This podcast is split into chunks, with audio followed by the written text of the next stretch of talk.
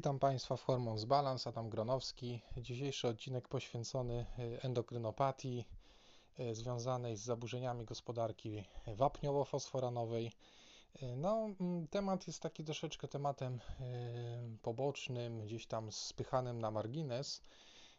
Wiadomo, że w endokrynologii na pierwszym tle stoją zaburzenia tarczycowe w postaci choroby Hashimoto oraz zespół policystycznych jajników Natomiast o tej, e, o zaburzeniach gospodarki wapniowo-fosforanowej e, i taką e, sztandarową jednostką chorobową, która reprezentuje tą grupę schorzeń, czyli pierwotną nadczynność przytarczyc, no to o tym się bardzo mało mówi, pisze. Natomiast jest to endokrynopatia, która jest stosunkowo częsta, szczególnie wśród kobiet w wieku 40-60 lat.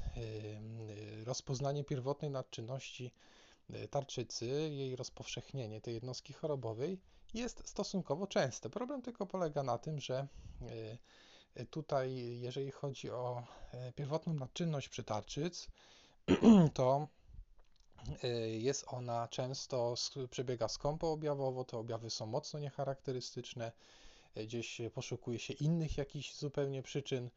Yy, natomiast yy, no, pomija się podstawowe oznaczenie wapnia, które nie dość, że jest stanie, to jeszcze proste w wykonaniu, no i tam dopiero wychodzą nieprawidłowości w postaci wzrostu stężenia tego wapnia całkowitego we krwi. No i wtedy idzie już diagnostyka ukierunkowana i okazuje się, że to podwyższenie wapnia jest konsekwencją pierwotnej nadczynności przytarczyc. No ale po kolei.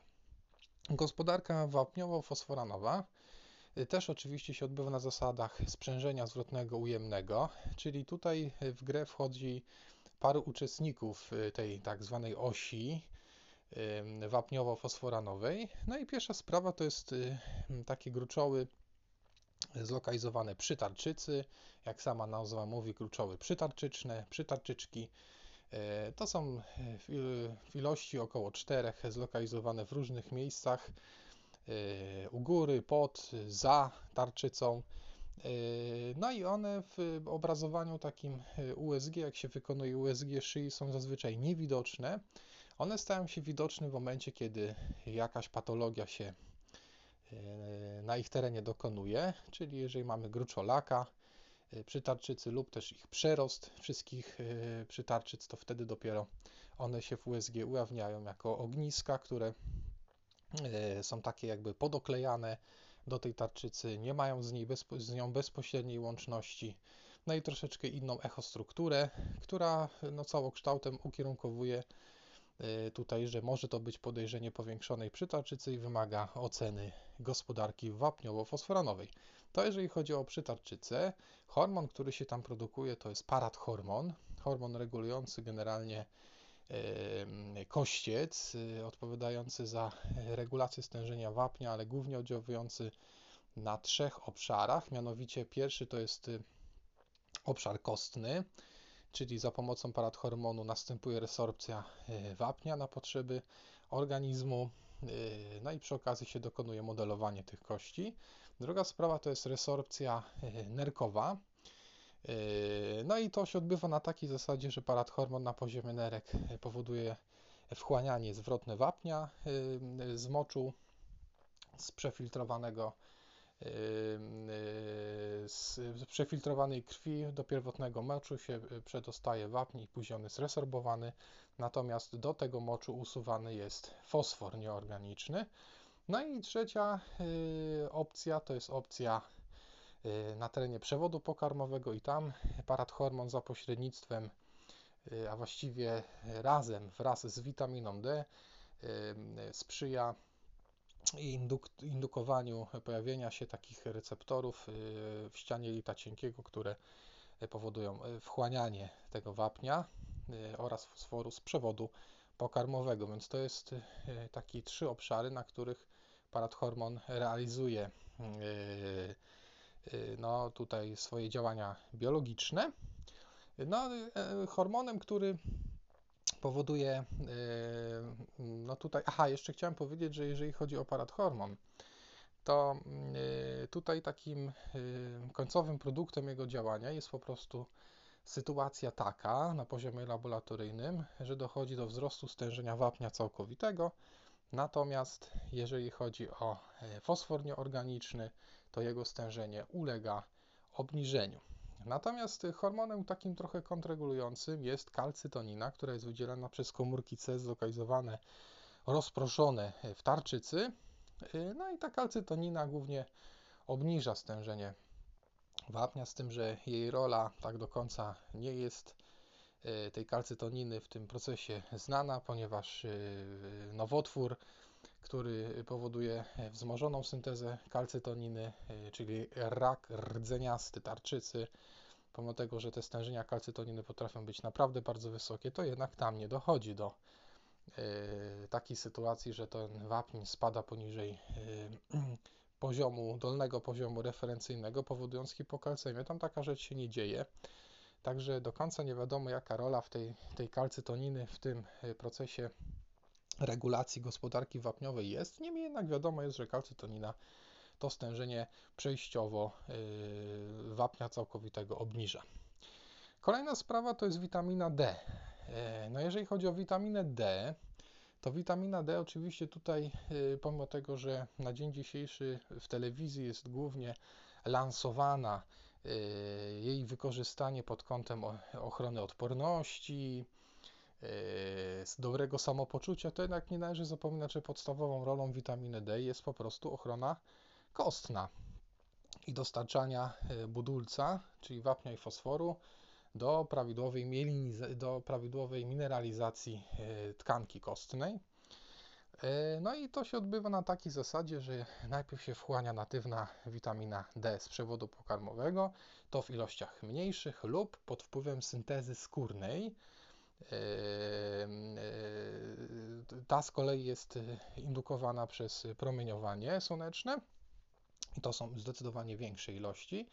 No i jeżeli się tam naprodukuje ta natywna witamina D, ona później ulega hydroksylacji, czyli dołączeniu e, pewnych reszt na poziomie wątroby, powstaje pochodna 25 OH witamina D i potem ulega jeszcze jednej hydroksylacji już na poziomie nerek. Dołączana jest kolejna grupa hydroksylowa i powstaje produkt końcowy jako aktywowana witamina D3 1,25 OHD witamina D. I ona dopiero w głównej mierze wykazuje swoje działanie, e, takie typowo regulujące gospodarkę wapniowo-fosforanową na poziomie właśnie przewodu pokarmowego, nerki i kości. E, no, aktywowana witamina D, e, no tutaj z nią już nie ma generalnie żartów.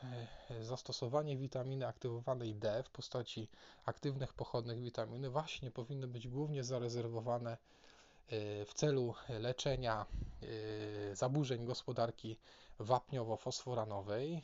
Najczęściej jest to sytuacja spowodowana wycięciem przytarczyc z jakiegoś tam powodu, chociażby e, przypadkowo podczas usuwania wola guskowego tarczycy. Więc, no i to jeszcze też w takich przypadkach, gdzie nie da się opanować tych zaburzeń gospodarki wapniowo-fosforanowej za pomocą zwykłej natywnej witaminy D. E, ta aktywowana wówczas e, no, musi być zastosowana, żeby to stężenie wapnia oraz fosforu się utrzymywało na wartościach referencyjnych, no i nie generowało ataków tężyczkowych. E, natomiast zwykła witamina D jeszcze przed aktywacją 25-OH witamina D wykazuje właśnie te wszystkie działania pleiotropowe, czyli działania przeciwnowotworowe, przeciwzapalne, odpornościowe itd. Więc y, każda frakcja tej witaminy ma jakieś tam swoje y, zastosowanie, zastosowanie y, biologiczne. To jest drugi uczestnik, czyli paradhormon z przytaczyc to jest pierwszy uczestnik, drugi uczestnik to cały metabolizm witaminy D i jej rola. Kolejna sprawa no to jest ta kalcytonina, no to dwa zdania na ten temat.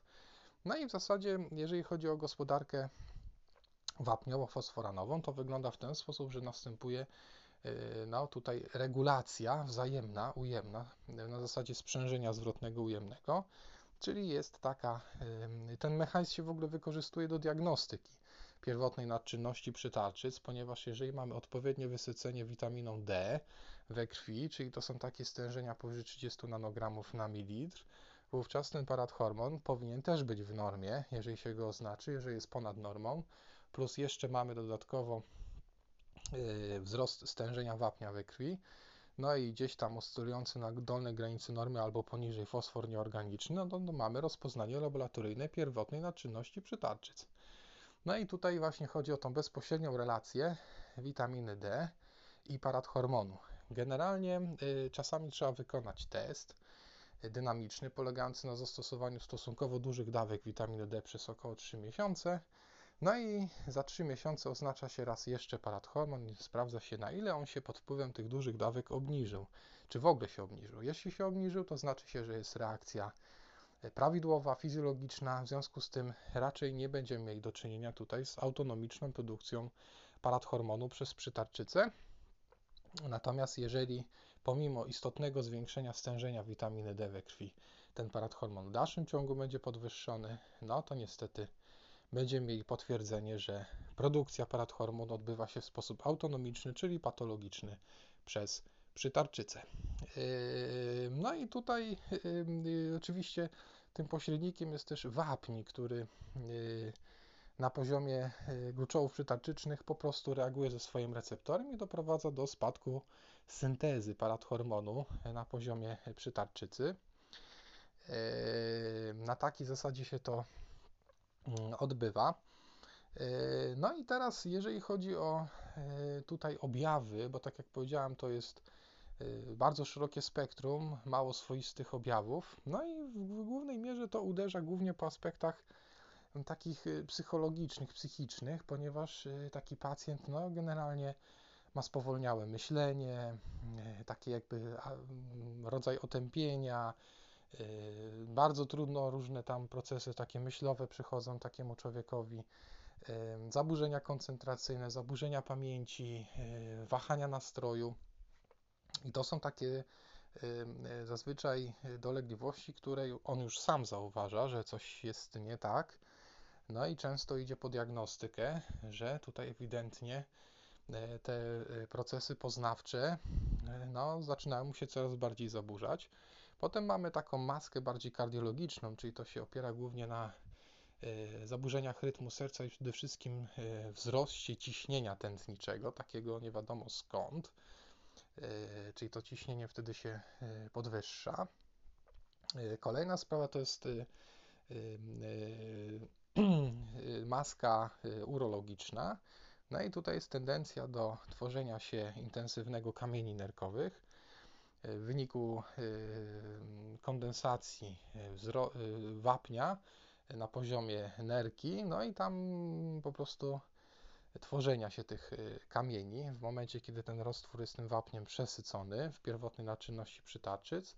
Ewentualnie w tych cięższych postaciach dochodzi w ogóle do odlewów wapniowych w nerkach. No i jak się zrobi USG jamy brzusznej, to widać to, y, to te, te odlewy wapniowe w nerkach. No to już jest sprawa bardzo poważna, ponieważ no, grozi nawet takim już bardzo w takich już drastycznych przypadkach bardzo ciężkim zaburzeniem, jakim jest ostra niewydolność nerek. Yy, potem mamy maskę brzuszną i polega to na takich bliżej nie, nieokreślonych zaburzeniach gastrycznych, no, czyli tam są jakieś problemy takie e, typowo e, gastryczne. Czasami jest to kwestia rozwinięcia się ostrego zapalenia trzustki o bliżej nieustalonym tle.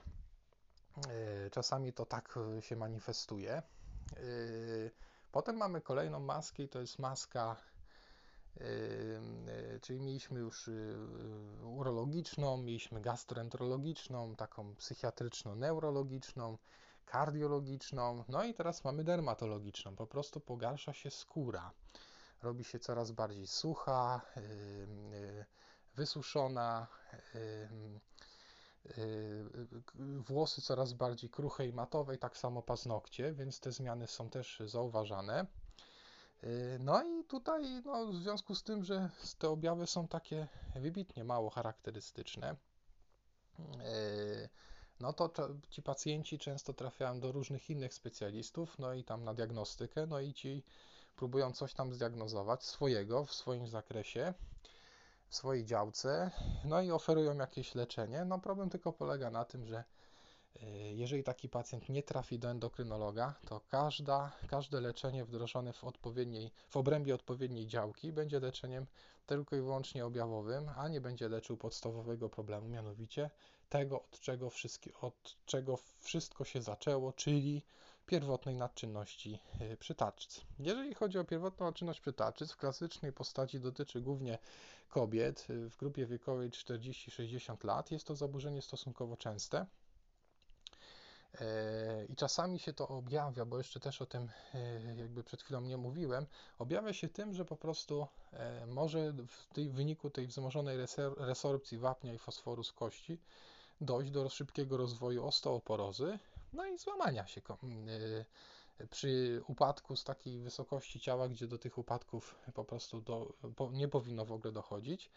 A różnica pomiędzy osteoporozą wywołaną pierwotną nadczynnością przytarczyc, a taką klasyczną osteoporozą pomenopauzalną polega na tym, że w przypadku osteoporozy pomenopauzalnej głównie ta resorpcja na początku dotyczy y, kręgosłupa. Y, dopiero potem, po kilku, kilkunastu latach, y, dochodzi jeszcze szyjka kości udowej, natomiast w przypadku pierwotnej nadczynności przytaczyc, no to tutaj może mniej dotyczy ta resorpcja wzmożona kości gąbczastej, która głównie dominuje w kręgosłupie i tutaj w biodrze, tylko dotyczy resorpcji kości długich, no i na pierwszy rzut idą tutaj kości przedramienia, więc jeżeli chce się diagnozować osteoporozę wtórną na podłożu pierwotnej naczynności przytaczyc, to w pierwszym rzędzie należy wykonać badanie przesiewowe densytometryczne kości długich, najlepiej przedramienia. I to wtedy pokaże, na ile tam mamy tą resorpcję kostną. No i tutaj zdarza się, że właśnie takie patologiczne połamanie się z wysokości własnej ciała na przykład i kości łokciowej, i kości promieniowej. W toku y, tam diagnostyki tego wychodzi nam, że mamy do czynienia z osłabieniem kości w wyniku pierwotnej naczynności przytarczyc.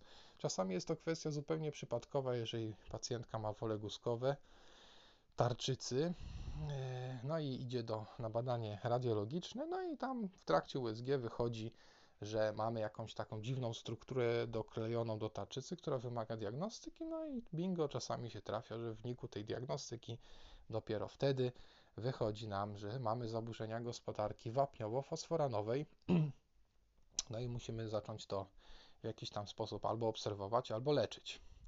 Czasami jest to kwestia, są to dramatyczne przypadki, yy, ponieważ tak jak powiedziałem, spektrum tych zaburzeń jest bardzo szerokie, od takich bardzo niecharakterystycznych objawów albo przypadkowego znaleziska po zagrażające życiu stany. I taki przypadek kiedyś miałem takiego młodego pacjenta, wcale nie pacjentki, a pacjenta 22-letniego, który na początku mu zdiagnozowano otępienie lekkiego stopnia przez psychiatrę. Z tego tytułu dostał grupę rentową.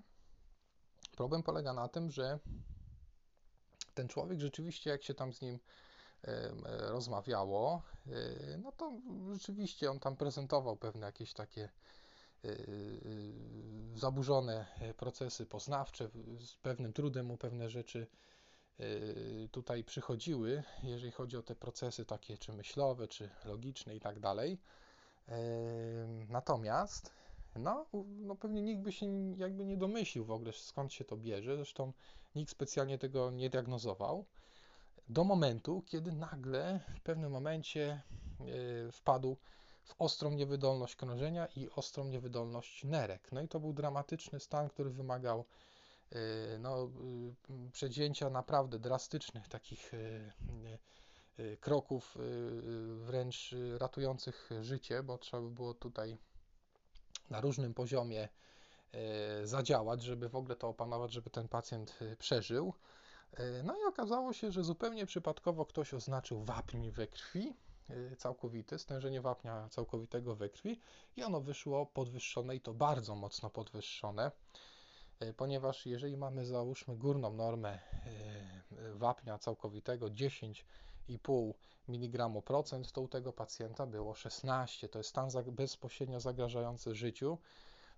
No i uznaje się, że już w zasadzie powyżej 12 mg procent mamy do czynienia z tak zwanym zespołem hiperkalcemicznym, który stanowi bezpośrednie zagrożenie życia. Jeżeli chodzi o stężenie wapnia, to tam nie muszą być jakieś istotnie duże wzrosty, żeby zaczęło się dziać źle w organizmie. Tam mówimy o takim wzroście na przykład wapnia 1 mg procentowym, który nam już mówi, że coś jest ewidentnie nie tak.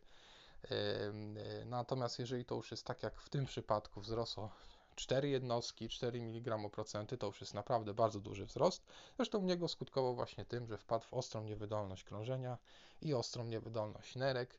Dzięki temu, że y, ten wapń, y, ktoś przypadkowo go oznaczył, wyszedł duży, można było tą intensywną jego terapię trochę ukierunkować pod, pod kątem takim, żeby y, to stężenie wapnia próbować obniżać za wszelką cenę do wartości referencyjnych. No i tak na dobrą sprawę to ukierunkowanie tej, tej intensywnej terapii u tego człowieka dopiero doprowadziło do tego, że on w ogóle przeżył, bo na początku to on w ogóle nie chciał reagować na takie standardowe leczenie. Tym bardziej, że nieznana była przyczyna tej ostrej niewydolności krążenia i ostrej niewydolności nerek. E, dopiero jeżeli już się poznało tą przyczynę, że jest to zespół hiperkalcemiczny w przebiegu e, pierwotnej nadczynności przytaczyc, no to dopiero wtedy Yy, no, udało się tą sytuację upanować, opanować. Co więcej, jak już wyszedł z tego ostrego stanu, no to trzeba było dodiagnozować, na jakim to jest podłożu, no bo oczywiście w grę jeszcze tutaj u niego wchodziła hiperkalcemia tak zwana nowotworowa, czyli tam gdzieś po prostu w ciele rak złośliwy, który no albo by miał naciekać kościec i powodować bezpośrednią resorpcję tego kośćca z wzrostem stężenia wapnia we krwi. Takie mechanizmy się dość często w przebiegu nowotworów złośliwych z przerzutami zdarzają, albo nowotwory złośliwe, które produkują e, taki pochodną hormonu PTH, czyli paradhormonu, mianowicie PTHRP.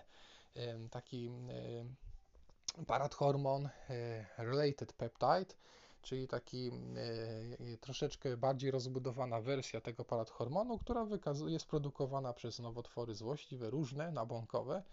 E, no i e, ten PTHRP po prostu na poziomie tkanek wykazuje podobne działania biologiczne co taki normalny, normalna cząsteczka natywnego parad hormonu produkowanego przez przytarczycę. Normalnie fizjologicznie ten parad PTH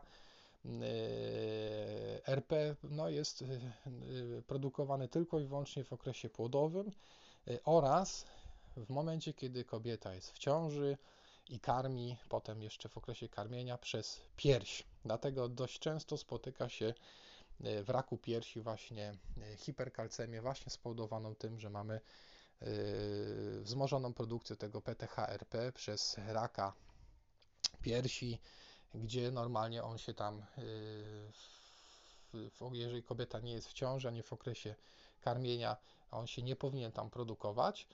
Yy, no i w okresie ciąży ten jego wzrost tego PTHRP jest fizjologiczny, w okresie karmienia też jest to potrzebne w okresie ciąży do e, prawidłowej budowy e, kończyn u tego płodu, natomiast w okresie karmienia no, bierze e, czynny udział po prostu w laktacji. No ale wracając do naszego pacjenta, trzeba było ustalić, czy jest to hiperkalcemia nowotworowa w przebiegu nowotworu złośliwego, czy też nie. No i to jest bardzo łatwe do zweryfikowania, po prostu wystarczyło oznaczyć paradhormon. Jeśli byłaby to hiperkalcemia nowotworowa, to pomimo dużego stężenia wapnia, ten PTH byłby bardzo mocno stłumiony przez ten wapń, gdzieś tam poniżej normy, natomiast yy, u niego wyszedł gigantyczny, yy, idący w tysiącach yy, paradhormon. Już było wiadomo, że jest to spowodowane Y, pierwotną naczynnością przytaczyc. Oczywiście to jeszcze nie zamykało klucza diagnostycznego, bo trzeba było ustalić jeszcze podłoże. Czy jest to pierwotna czynność przytaczyc na podłożu gruczolaka autonomicznie produkującego paradhormon, a może jest to genetycznie uwarunkowany przerost przytaczyc, czyli wszystkie przytaczyce są powiększone i produkują w sposób niekontrolowany i autonomiczny paradhormon, a może jest to rak przytaczyc, wyjątkowo rzadki nowotwór, który Y, powoduje y, syntezę paradhormonu w bardzo dużych ilościach.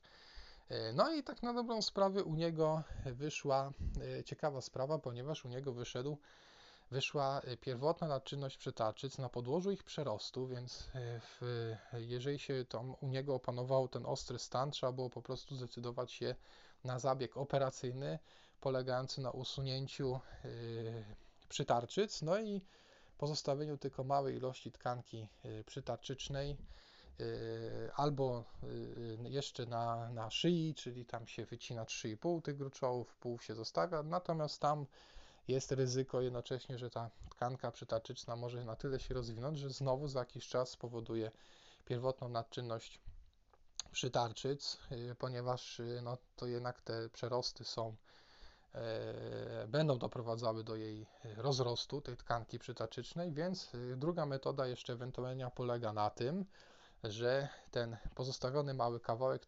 przytaczycy jednej wszczepia się w przedramię, no i oczywiście to zapewnia prawidłową, prawidłowe stężenie wapnia i fosforu we krwi. Natomiast jeżeli by doszło do niekontrolowanego przerostu, no to wtedy y, dostęp do przedramienia jest chirurgicznie prosty. Można tą tkankę przytatyczną wtedy usunąć. No i na takie działanie właśnie w tym przypadku się zdecydowano. Pacjent po zabiegu operacyjnym w ogóle psychicznie, mentalnie Y, tak w zakresie nawet y, postępowania kontaktów społecznych zupełnie nie ten sam człowiek, także y, całkowicie tutaj upośledzenie w stopniu lekkim w cudowny sposób ustąpiło, choć wcześniej był, był to niby dookreślony stan jako jeszcze biorący się z wczesnego dzieciństwa. Więc to zupełnie nie był ten sam pacjent. Ta nadczynność została całkowicie opanowana. No, pozostało jeszcze cały czas ustalić jeszcze końcową tą yy, yy, przyczynę stojącą za tym przerostem przytarczyc i pierwotną naczynnością przytarczyc z tego wynikającą. No i tu w grę wchodziły, tak jak powiedziałem, albo zespoły genetyczne, w skład których wchodzi pierwotna naczynność przytarczyc na podłożu ich przerostu, albo ewentualnie rak przytarczyc. No i tutaj u niego ostatecznie się okazało, że ten, ta pierwotna naczynność przy tarczyc y, z, na podłożu ich przyrostu była spowodowana zespołem MEN1, czyli takiego zespołu, gdzie tam jeszcze kilka innych y, nowotworów y, endokrynnych się pojawia oprócz, oprócz przerostu przytarczyc. No i w takich klasycznych postaciach tam po prostu dochodzi do przerostu przytarczyc y, do ujawnienia się gruczolaka y, przysadki. No i tam jeszcze mamy też y, często no, nowotwory neuroendokrynne przewodu pokarmowego. No i czasami jeszcze jest to kwestia też takiego guza nadnercza produkującego katecholaminy, czyli feochromocytoma. No tutaj takie ostateczne było rozpoznanie ponieważ tam się czynnie poszukiwał tych innych znamion tego zespołu MEN1. W każdym razie, e, no nie minęło pół roku, a już znowu zaczynała się, zaczął się pojawiać zalążek pod pierwotną nadczynność, nawrót tej pierwotnej nadczynności przytarczyc w postaci tego, że znowu to stężenie wapnia zaczęło rosnąć, także ewidentnie widać było, że ta pozostawiona niewielka ilość tkanki yy, przytarczycznej znowu zaczęła się rozrastać, tym razem już w, okolicy przedramienia, tam gdzie wszczepiono, e, do tego, do takich rozmiarów, że po prostu znowu zaczęło generować pierwotną naczynność przytaczyc. Niemniej jednak to już była sytuacja, która od samego początku była monitorowana, więc choroba, e, tą chorobę można było, e, na tą chorobę o wiele wcześniej zareagować niż tak jak w pierwszym epizodzie, gdzie no, ten stan sobie postępował, postępował, postępował, aż w końcu doprowadził do ostrej niewydolności krążenia wraz z ostrą niewydolnością nerek, czyli tam po prostu y, no, gdyby nie ten wiek, to prawdopodobnie młody, to prawdopodobnie ten pacjent by tego nie przeżył, tym bardziej, że przez pierwsze dwa dni w ogóle nie reagował na żadną terapię, znaczy trochę reagował, ale niewiele, dopiero jak przyszły te stężenia wapnia, można było to ukierunkować, to leczenie, no i dzięki temu ta intensywna terapia w ogóle jakikolwiek przyniosła y, skutek. Y, no więc mamy tutaj ustalone podłoże, czyli mamy albo przerost przytarczyc o podłożu najczęściej genetycznym, no i dotyczy ta sytuacja, patologia wszystkich przytarczyc wtedy, albo mamy gruczolaka zlokalizowanego w jednej przytarczycy. No i tu jest sprawa trochę prostsza, ponieważ najczęściej to dotyczy właśnie tych y, grupy kobiet, tych wieku 40-60 lat. U tych pacjentek sprawa jest trochę prostsza, ponieważ diagnostycznie y, po pierwsze trzeba laboratoryjnie określić, czy mamy do czynienia z pierwotną naczynnością przytarczyc. No i w zasadzie, jeżeli y, to jest młodsza populacja i tam się podejrzewa przerost przytarczyc, no to jest to trochę trudniejsze potem do ugryzienia chirurgicznie. Chirurdzy nie za bardzo lubią y, takie rozpoznanie. Najczęściej no, wiąże się to po prostu z tym, że tam trzeba dosyć e, no, intensywnie przeżyć całe pole operacyjne na tej szyi, żeby poznajdować te przytaczyczki i coś z nimi tu chirurgicznego e, zrobić. E, no, techniki są naprawdę różne podejścia chirurgicznego do tematu. No, niemniej jednak na podłożu przerostu no, to jest taka sprawa chirurgiczna, która tak no, chirurdzy no, średnio akurat się na to zapatrują. Trzeba dwie strony szyi naciąć no i tam po prostu dokonać intensywnej rewizji okolicznych tkanek. E, no i tą sprawę trochę jeszcze przed etapem e, chirurgicznym doprecyzowuje się wykonując się scentygrafię przytaczyc. No w przytaczycach nie zawsze te przytaczyce się zaświecą jako nadczynne, no i to też jeszcze dodatkowo wprowadza dodatkową porcję niechęci u chirurga, że no, będzie musiał ma rozpoznanie laboratoryjne pierwotnej naczynności przytarczyc i będzie musiał wtedy chirurgicznie wszystko samemu y, po, po no, otwarciu szyi będzie musiał wszystko y, samemu tam już zrewidować, no i zdecydować, co ma dalej chirurgicznego zrobić, żeby było dobrze. W przypadku gruczolaka przytaczyc, czyli głównie te kobiety 40-60 lat, jest sprawa prostsza, ponieważ jeżeli się skieruje taką pacjentkę na scentygrafię przytaczyc, świeci się jakaś konkretna przytaczyczka, która jest właśnie z tym gruczolakiem, który autonomicznie produkuje parathormon. E, no i wtedy już wiadomo, w którym miejscu dokonać nacięcia szyi, gdzie szukać tej patologicznej przytaczycy, no i tą przytaczycę tylko się usuwa, resztę się zostawia, więc to jest sprawa o wiele prostsza. No tutaj jest pewien zgrzyt, jeżeli chodzi o E, interakcję endokrynologiczno-chirurgiczną, ponieważ wytyczne jasno mówią, że rolą endokrynologa jest ustalić rozpoznanie. Jeżeli mamy laboratoryjne potwierdzenie, że jest to pierwotna czynność przytaczyc, to takiego pacjenta od razu powinno się, jeżeli spełnia kryterium oczywiście jeszcze zabiegu operacyjnego, kwalifikacji, powinno się wysłać do chirurga. No i chirurg już powinien ustalać, co dalej, jak on to chce ten problem załatwić chirurgicznie. Natomiast no, chirurdzy tak próbują jednak tutaj jak najwięcej pozyskać różnych innych danych, właśnie chociażby z tych badań obrazowych w postaci scintygrafii, żeby po prostu to pole e, operacyjne ograniczyć do minimum. E, no i tu jest taka sprawa, że są oczywiście pewne takie ustalone w wytycznych wskazania, kiedy ten zabieg tego pacjenta już nie powinno się za bardzo obserwować, a już zacząć po prostu myśleć o radykalizacji tego postępowania. No i jest tam takich parę rzeczy, mianowicie to, że jest nawracająca kamica układu moczowego, jest osteoporoza, y, nawet ze somaniami licznymi, że mamy tą wapnicę nerek, że mamy wzrosty stężenia wapnia powyżej 1 mg% we krwi, że gdzieś był ten incydent zapalenia trzustki, albo w ogóle mamy upośledzenie funkcji nerek, no i to, że tam rośnie nam po prostu, spada przesączanie kłębuszkowe, rośnie stężenie kreatyniny, no to są takie yy, po prostu podstawowe wytyczne, które jakby mają tutaj przybliżyć tą decyzję o postępowaniu chirurgicznym. No, leczenia farmakologicznego za bardzo no, tutaj jakby z pozoru nie ma, bo można do tego tematu podejść na kilka różnych sposobów. Jednym ze sposobów leczenia takiego zachowawczego jest po prostu obserwacja czynna. No i wtedy, kiedy się zrodzą wskazania do operacji, wysłać, wysłanie takiego pacjenta lub pacjentki na zabieg chirurgiczny. Druga metoda no to jest opanowanie tej galopującej osteoporozy, no i zastosowanie leków tych tradycyjnych bisfosfonianów które przyhamowują resorpcję kostną w wyniku tam pobudzenia paradhormonu osteoklastów przez paradhormon, które resorbują tą kość, tkankę kostną.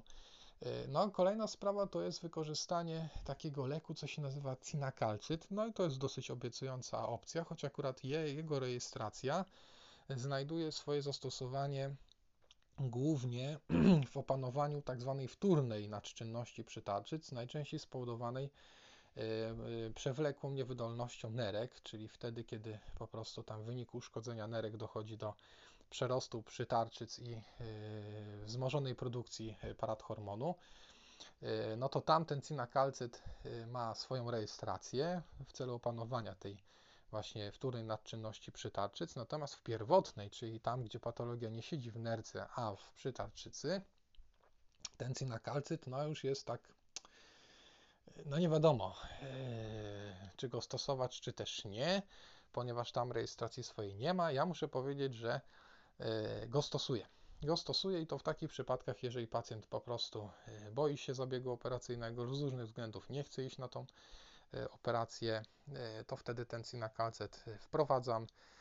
Czasami te dawki muszą być większe, czasami te dawki są mniejsze. Lek nie należy niestety do najtańszych, jest ciężko dostępny w obrocie aptecznym, więc pacjenci muszą tam kombinować i zdobywać ten lek niemalże w całej Polsce. Tak to wygląda w praktyce.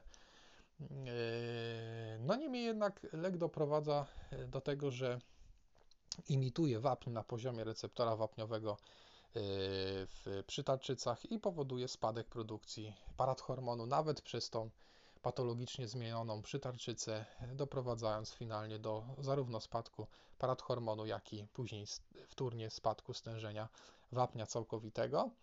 No i mam taką małą grupkę pacjentów, którzy są kontrolowani właśnie na tym cinakalcycie. No i całkiem dobrze to wygląda, więc Y, te wszystkie parametry są trzymane w ryzach, jeżeli chodzi o gospodarkę wapniowo-fosforanową. Wskazań do operacji nie ma, bo te powikłania nam się nie pogarszają, bo oczywiście trzeba kontrolować też te powikłania. Takiej pierwotnej naczynności przytaczyć, czyli tak jak mówiłem, ocena densytometryczna kości, ocena funkcji nerek, jak to wszystko funkcjonuje. Także no, czasami jest to kwestia taka, że y, może się pojawić y, y, kardiomopatia przerostowa serca, polegająca na tym, że po prostu długotrwała ekspozycja na wyższe stężenia paradhormonów w końcu doprowadza do przyrostu przegrody międzykomorowej, no i to ciągnie za sobą skutki w postaci Y, pojawienia się y, po prostu przewlekłej niewydolności serca na podłożu tej kardiomiopatii przerostowej. No więc tutaj też takich parę czynników tam trzeba po prostu na, na, na parę czynników trzeba zwrócić uwagę. Y, no niemniej jednak no, z powodzeniem u niektórych ten cinakalcyt się sprawdza, pomimo no, słabej dostępności. No, niektórych trzeba niestety skierować na zabieg operacyjny, jeżeli spełnią to kryterium. No, w sytuacjach już takich dramatycznych, zaniedbanych, niekontrolowanych, no to mogą się pojawić takie rzeczy już mało przyjemne, tak jak ten przypadek tego pacjent, młodego pacjenta, który wpadł aż w ostrą niewydolność krążenia i oraz ostrą niewydolność nerek. I jeszcze jest mała sprawa, e, mianowicie pierwotna niedoczynność przytaczyc na podłożu genetycznym. To są sprawy wyjątkowo rzadkie, ekstremalnie rzadkie i najczęściej są uwarunkowane genetycznie, objawiają się w okresie dzieciństwa, w okresie dorosłości, rzadko kiedy. E, no i to jest na tyle e, namacalny ten, ten, ten, ten, ta pierwotna niedoczynność przytaczyc, że klinicznie, że no te przypadki już są wyłapywane w okresie dzieciństwa, także czasami trafiają pacjenci celem diagnostyki E, niedoczynności przytarczyc w wieku dorosłym, bo tam wyszła im jakaś próba tężyczkowa dodatnia wykonywana przez neurologów. To oczywiście w większości przypadków całkowicie już na wstępie, chociażby patrząc epidemiologicznie, jest mało realne, żeby takie rozpoznanie powstało. Najczęściej za te próby tężyczkowe dodatnie po prostu odpowiadają zaburzenia gospodarki wap węglowodanowo-insulinowej, po prostu jest duża labilność cukru we krwi generujące ataki hipoglikemii i wtedy dochodzi właśnie do tych y, takich ataków pseudotężyczkowych. To nic nie ma wspólnego z klasyczną tężyczką. Natomiast jedyna szansa, kiedy rzeczywiście ta pierwotna e, niedoczynność przytaczyc ma szansę się ujawnić, to najczęściej dotyczy zupełnie innych e, spraw, e, czyli to jest taka sytuacja, jeżeli pacjent ma wolę, to, to dosyć duże wole tarczycowe, poszedł na zabieg chirurgiczny, tam to pole operacyjne było duże, trzeba było dużo tam miejsca porobić na tej szyi, no i chirurg wraz z wycięciem całej powiększonej tarczycy, tego wola, wyciął też wszystkie przytarczyce, no i doprowadził do tego, że mieliśmy wtedy y, niedoczynność tarczycy, bo już jej nie było i trzeba było zastosować duże dawki hormonów tarczycowych, ale także nową jednostkę chorobową w postaci pierwotnej niedoczynności przytarczyc, wymagającej zastosowania y, wapnia, i to czasami w dużych dawkach, oraz aktywowanych pochodnych witaminy D. No i tam rzeczywiście ma szansę wystąpić przynajmniej krótkim okresie pooperacyjnym taka e, klasyczna e, tężyczka e, wymagająca podania wapnia albo do ustnego, albo często nawet dożylnego, no i wprowadzenia dużych dawek aktywowanej witaminy D, żeby to wszystko umiarowić. No to tutaj rzeczywiście diagnostyka tężyczki jak najbardziej ma rację bytu w przypadkach takich dodatnich prób tężyczkowych, poszukiwaniu pierwotnej niedoczynności przytaczysk, gdzie nie było takich ingerencji w wywiadzie chirurgicznych, no to w wieku dorosłym, żeby to nastąpiło, to jest sprawa powiedzmy no, prawie że o zahaczająca o kazuistykę. Najczęściej te, tak jak powiedziałem, te e, problemy dotyczą już wieku dziecięcego, jest to szersze spektrum różnych schorzeń o charakterze genetycznym, więc to nie jest izolowana sprawa. No i tak na dobrą sprawę taki pacjent jest już zaopatrzony medycznie już od maleń, niemalże od wieku dziecięcego, więc w wieku dorosłym, żeby to się dopiero ujawniło, no to tak jak powiedziałem, to jest już kazuistyka. No i na końcu, jeżeli chodzi o pierwotną naczynność przytaczyc w ciąży, bo czasami, czasami takie rzeczy się trafiają, no i tutaj e, też nie za bardzo e, głównie ginekolodzy nie wiedzą, jak ten temat ugryźć. Najczęściej no, nie, nie zwracałem na to specjalnie uwagi, na tą gospodarkę wapniowo-fosforanową. No, a czasami dziwne rzeczy w tej ciąży się dokonują. E, znaczy, no tutaj muszę powiedzieć, że spektrum też jest y, y, kliniczne, tych, y, tych, manifestacji pierwotnej naczynności przytaczyc w ciąży jest różne. E, no taki najwyższym, najniższym wymiarem kary, jeżeli tam no, specjalnie nie, nie, nie, no, nie ingeruje się tutaj w, ten, w tą, tą, tą kontrolę gospodarki wapniowo-fosforanowej, jest po prostu to, że jeżeli dojdzie do porodu, no to może wystąpić jakaś taka przejściowa e, hipokalcemia u noworodka, czyli do, czyli do ataków drgawkowych u noworodkach, e, takich e, trwających jakiś odcinek krótki czasu po porodzie. No i potem, jeżeli tam się mu temu noworodkowi poda wapni, to y, już jakby to później nie nawraca. Jest to spowodowane po prostu przyhamowaniem przytaczyc płodowych jeszcze przed porodem y, przez te podwyższone stężenia wapnia we krwi, matczynę. No i to jest jakby taki najniższy wymiar kary, czyli przejściowa niedoczynność przytaczyc i ataki drgawkowe E, tężyczkowy u e, noworodka. Natomiast miałem kiedyś taki przypadek pacjentki, która trafiła w Anglii do szpitala. E, najpierw z, nadciśnieniem indukowanym ciążą, ono w ogóle nie reagowało na stosowane klasycznie środki obniżające ciśnienie w ciąży. Potem już było już tylko gorzej, bo pojawił się białkomocz, pojawiły się obrzęki, czyli pojawił się Pacjentka zaczęła spełniać kryteria stanu przedrzucawkowego, została hospitalizowana w tej Anglii. Stan jej się systematycznie pogarszał. Y, wpadła w niewydolność krążenia, potem doszły już objawy neurologiczne, klasyczna rzucawka, co jest wyjątkowo rzadka w dzisiejszych czasach. No, ci Anglicy nie wiedzieli w ogóle, co, co to w ogóle jest, co się dzieje. No, ciąża była bezpośrednio zagrożona, łożysko zaczęło się odklejać, także no musieli podjąć drastyczne tutaj próby ratowania całej ciąży i przede wszystkim tej ciężarnej. No i polegało to na tym, że dziwnym trafem akurat leczenie rzucawki polega na zastosowaniu dużych dawek siarczanu magnezu podawanych dożylnie i tak, no jest to klasyczne postępowanie w klasycznej rzucawce, no i się okazało, że to działanie zadziałało, to działanie zadziałało terapeutycznie na tą pacjentkę, ponieważ obniżyło jej stężenie wapnia we krwi, a się okazało potem, że to właśnie yy, po prostu była szalejąca pierwotna nadczynność przytarczyc u tej pacjentki w ciąży, która doprowadziła właśnie do takiego stanu. E, no i e, klasyczne postępowanie e, terapeutyczne w rzucawce, czyli zastosowanie siarczanu magnezu, paradoksalnie doprowadziło do tego, że ta pacjentka została uzdrowiona, natomiast no, ciąża w związku z tym, że łożysko się odklejało, musiała być przedwcześnie zakończona. Po prostu trzeba było już dokonać E, cięcia cesarskiego. Na, na szczęście e, to już była późna ciąża, także e, to dziecko no, zostało tym cięciem cesarskim urodzone, ale jako po prostu wcześniak zdrowy. Nie był to jeszcze trymestr ciąży, czy tam tydzień ciąży, który, przy którym jeszcze jakieś byłyby, nie byłyby w pełni rozwinięte struktury, które by uniemożliwiały przeżycie później pozamaciczne, pozałonowe tego płodu.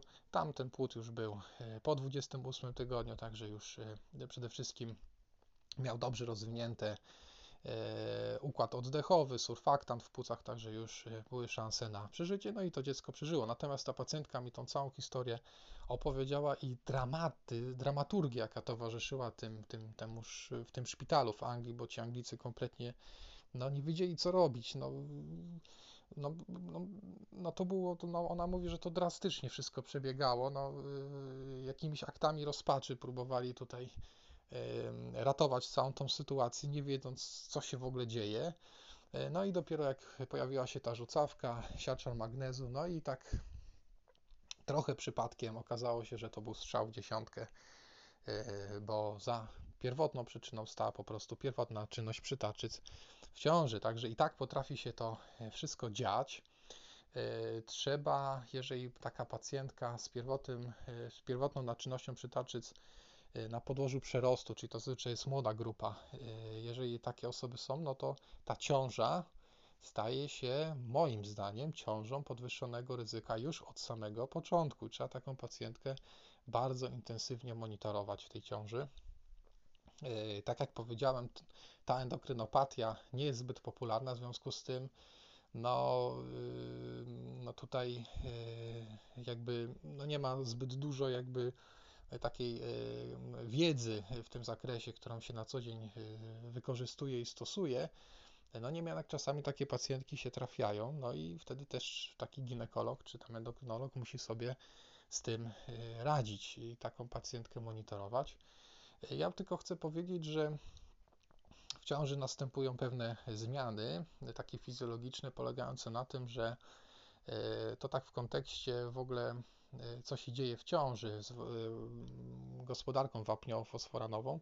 Mianowicie w ciąży dochodzi do pobudzenia pod wpływem ciąży ilości tych receptorów wapniowych na poziomie jelita, no i dochodzi do wzmożonej do wzmożonego, do, wzmożonej, do wzmożonego wchłaniania tego wapnia z przewodu pokarmowego, czyli już tam nie, nie, nie wchłania się tam te 10% zjedzo, zjedzonego wapnia, tylko po prostu więcej, nawet 30%, więc mamy większą, większą e, zdolność absorpcyjną jelita w zakresie wapnia, E, więc często, jeżeli taka pacjentka wcześniej na przykład miała wycinaną tarczycę i e, jako powikłanie miała e, niedoczynność przytaczyc, to często w tej ciąży spada zapotrzebowanie na aktywowaną witaminę D. Można dać mniejsze dawki i to bez żadnych konsekwencji.